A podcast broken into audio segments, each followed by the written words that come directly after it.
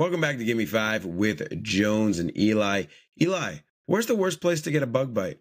So I was actually on vacation recently and I got a bug bite in my armpit. Not on the corner, not on the side, right in the middle. Right Broadway, center, bullseye, in the middle, exactly where they've got the one arm, body, meat right in the middle. And Jones, I thought it would be nothing. I thought, okay, it's fine, right? Armpit, nobody even sees that. I'll cover it up, whatever.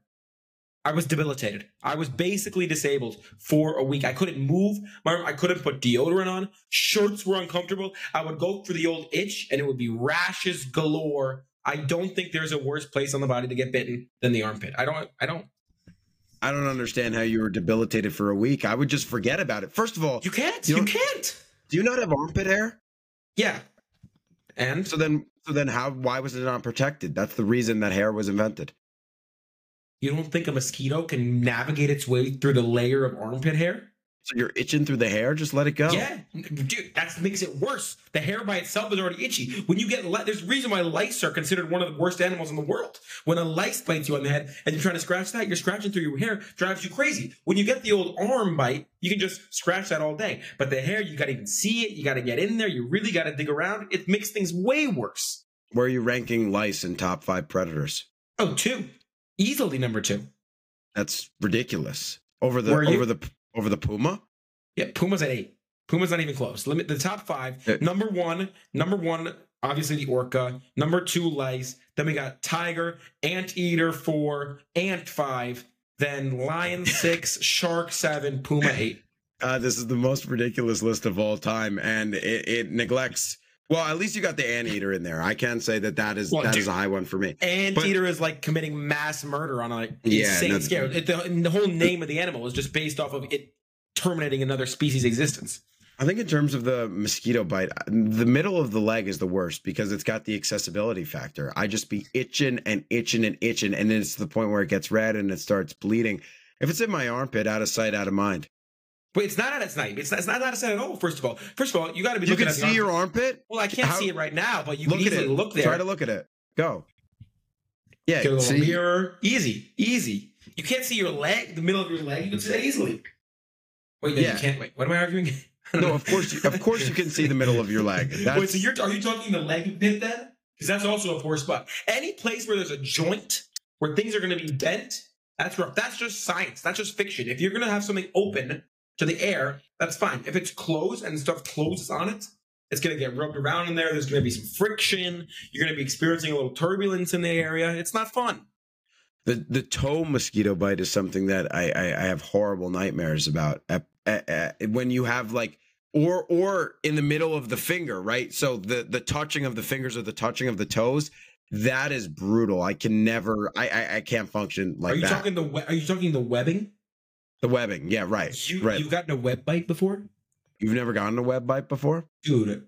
That sounds awful. The worst thing. Let me do now the top five worst injuries of all time. Number one, Oh, so this, probably decapitation, but number two, right behind it, is the webbing paperclip.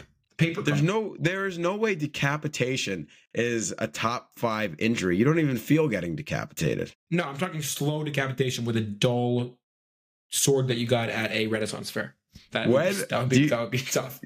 Uh, Has anybody ever experienced such a death? You think? Uh, Not I me, can't- me personally. Well, Um, yes, clearly. probably in the olden times. But but my point is, the number two is the webbing paper cut.